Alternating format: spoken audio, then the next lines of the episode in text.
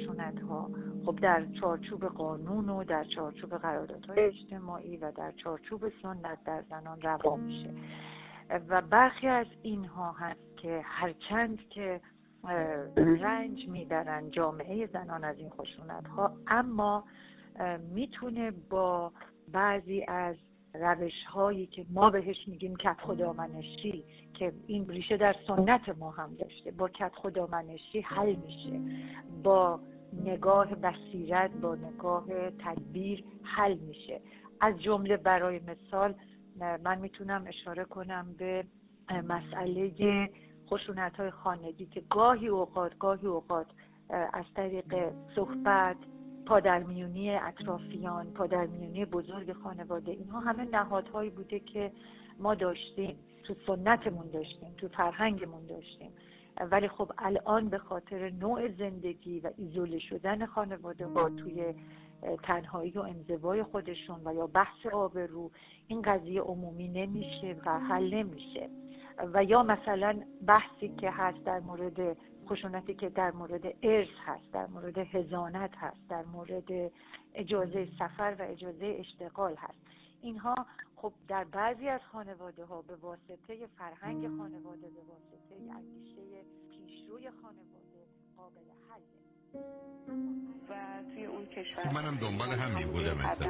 به نظر من شما اومدید اروپا که ای خواستید جدا بشید به هر حال راحت باشید حمایت به هر حال قانون رو داشته باشید. اون که اون وقت از نظر مالی الان زندگی شما چگونه میگذره؟ خب قبلا چون ما قبل از اینکه بیایم اینجا از نظر مالی اوضاعمون تقریبا مناسب بود.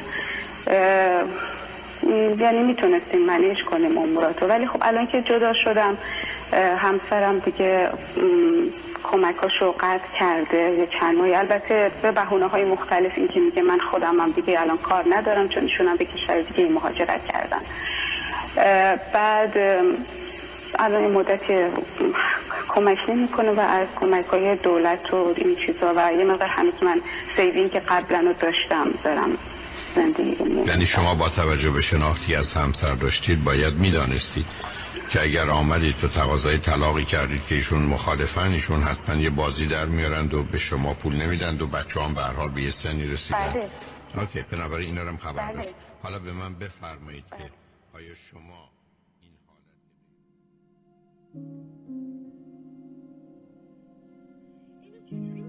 حالت نه نه سب کنید سب کنید سب کنید. باز ببین دو سه تا نکته هست. اولا این ماجرا متاسفانه همه جای دنیا هنوز هست. شما تو یادتون باشه یک کشوری مثل سوئیس در 1971 یعنی تقریبا 38 سال قبل حق انتخاب رو به زنا داد. یعنی اینقدر اوضاع خرابه. تو امریکا تا 60 70 سال گذشته ما مسائل جدی داشتیم هنوزم داریم. هنوزم یک کشوری مثل امریکا البته همه بحثا بحث درصد است. کسی از این استفاده و حق بازی نکنه. تمنا می‌کنم اینو دقت کنید. اگر فاصله تو امریکا 5 درصد یه جای دیگه 50 درصد نمی‌تونیم بگیم خب همه جا فاصله است نه. 50 پنج مطرحه. اینکه یه آدمی 20 سال عمر می‌کنه یه آدمی 90 سال نمی‌دونیم خب بالاخره میمیرن. نه 20 سال و 90 سال خیلی مهم. چون یکی از حق بازیایی که تو این تجزیه و تحلیل هست این است که متوجه نیستیم. بحث فقط بحث درصد است بحث بحث اندازه است. وقتی یه جای جرم هست یه جای دیگه جرم هست اینجا ده برابر اونجا جرمه دو برابر اون جرم رو مطرحه. نمیشه گفت. یا اختلاف زناشویی. همه زن و شوهر با هم اختلاف دارن. اما اختلاف بعضی این است که بریم سینما یا بریم تئاتر اختلاف یه این است که من سر تو رو می‌برم به خاطر اینکه آره اون کارو کردی. پس متوجه هستم. دلم می‌خواد فقط توجه داشته باشید. یه ذره مواظب باشید. بعدم همه چیزها رو نبرید سراغ مسئله علم و پول و کار. باز اینجا باز ما یه گرفتاری داریم. ببینید باز شما یه جایی دارید میرید که حالا اصلا آمدیم در یه جامعه مانند ایران شما رو از نظر علم و کار و پول برابر دونستن. ولی اگر تو زندگی زناشویی مثل بانوی ارجمند قبلی که پزشکن همسرشون کتک زد چی؟ حالا باز ما مسئله داریم. مسئله؟ من اصلا مسئله؟ من مسئله زناشویی نیست. من اصلا ناراحتی زناشویی ندارم. نه نه سب کنید.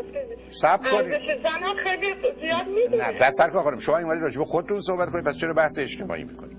نه ببینید مسائل سب کنید. مسائل با هم مخلوط نکنید. اتفاقا دقیقا مشکل زن و مردی از کودکی و تو خانواده شروع میشه.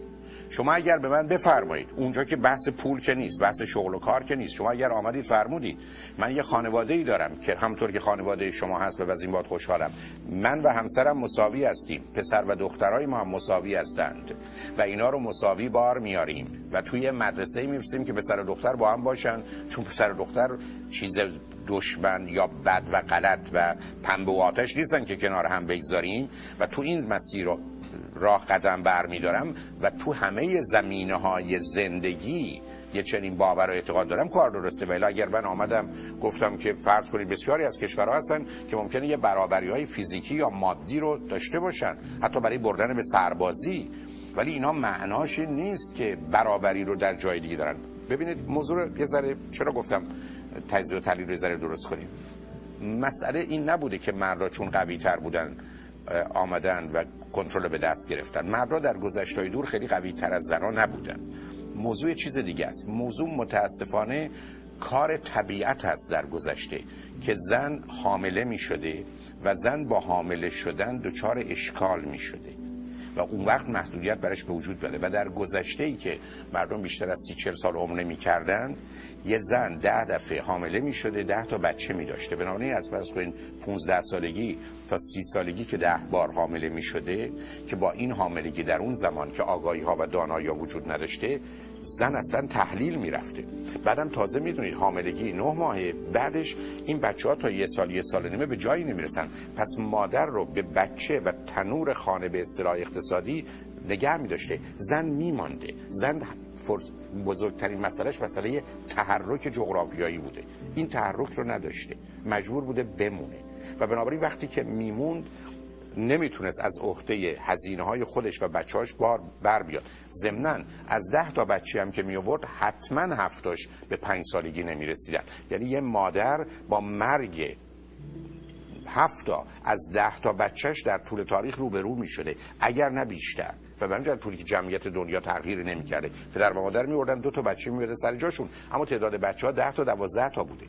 نتیجتا زن به دلیل این انتخاب طبیعت از نظر اینکه کودک انسانی نه ماه طول می‌کشه تا به این دنیا بیاد اقلا چهار پنج ماه آخرش زن رو محدود و مقید می‌کنه و بعدا حداقل یه سال یه سال نیم طول می‌کشه تا بتونه یه زوری مواظب خودش باشه که تازه هم نمی‌تونه نیازهای خودشو برآورد کنه زن میمونه. و بنابراین مرد راه افتاده. اون وقت است که حرف شما درسته. دو تا اتفاق افتاده. مرد هم داناتر و قویتر شده و هم قدرت اقتصادی داشته. اونم در زمان که گرسنگی و قحطی و بیماری و فقر بیشتر جوامع رو در بر می گرفته نتیجتا این مرد بوده که به دلیل قدرت اقتصادی زن رو به مالکیت و ملکیت خودش در آورده. و در نتیجه رابطه مالک و مملوک به وجود آمده؟ یه رابطه ارباب رعیت. و البته این تنها شامل زنان نبوده. در بیشتر جوامع اصولا آدمای ضعیف حتی این مردم بودن به بردگی و بندگی گرفته شدن.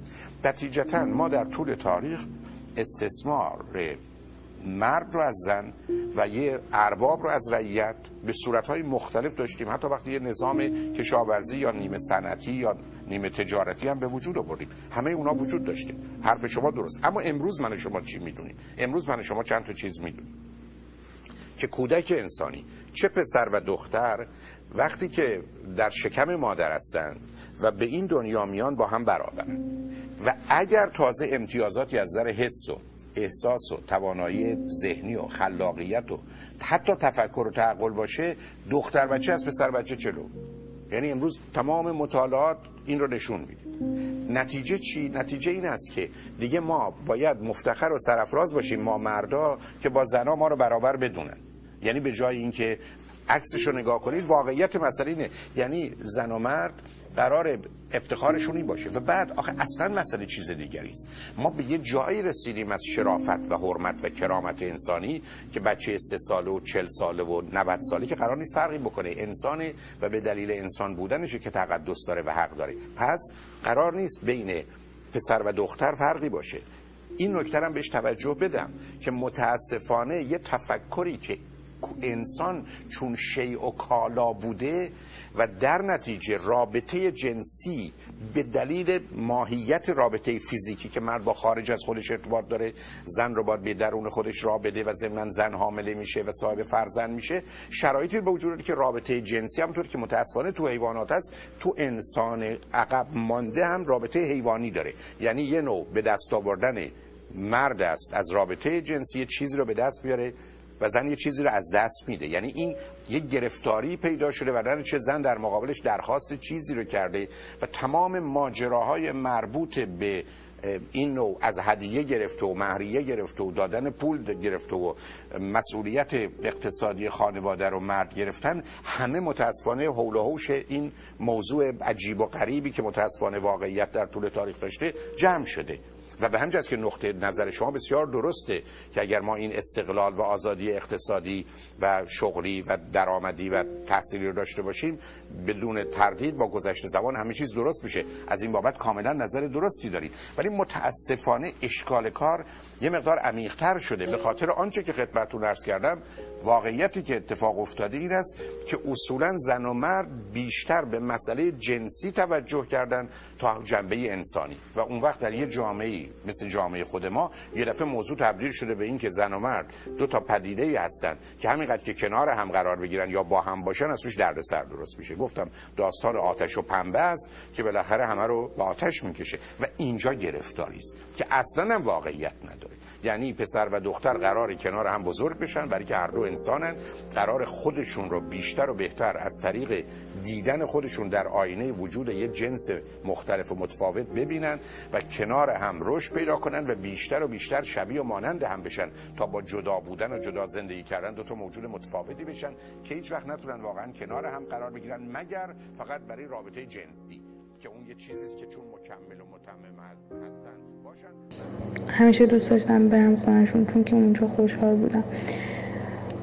تا اون شبی که دیدم عزیزترین کسم داره زیر کتکاش خورد میشه داره درد می‌کشه داره فریاد می‌زنه. تا اون شبی که تا اون شبی که به من تجاوز شدش.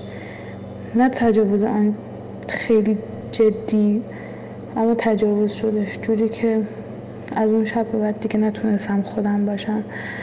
از اون شب به بعد الان داره اثراتش رو من میفته.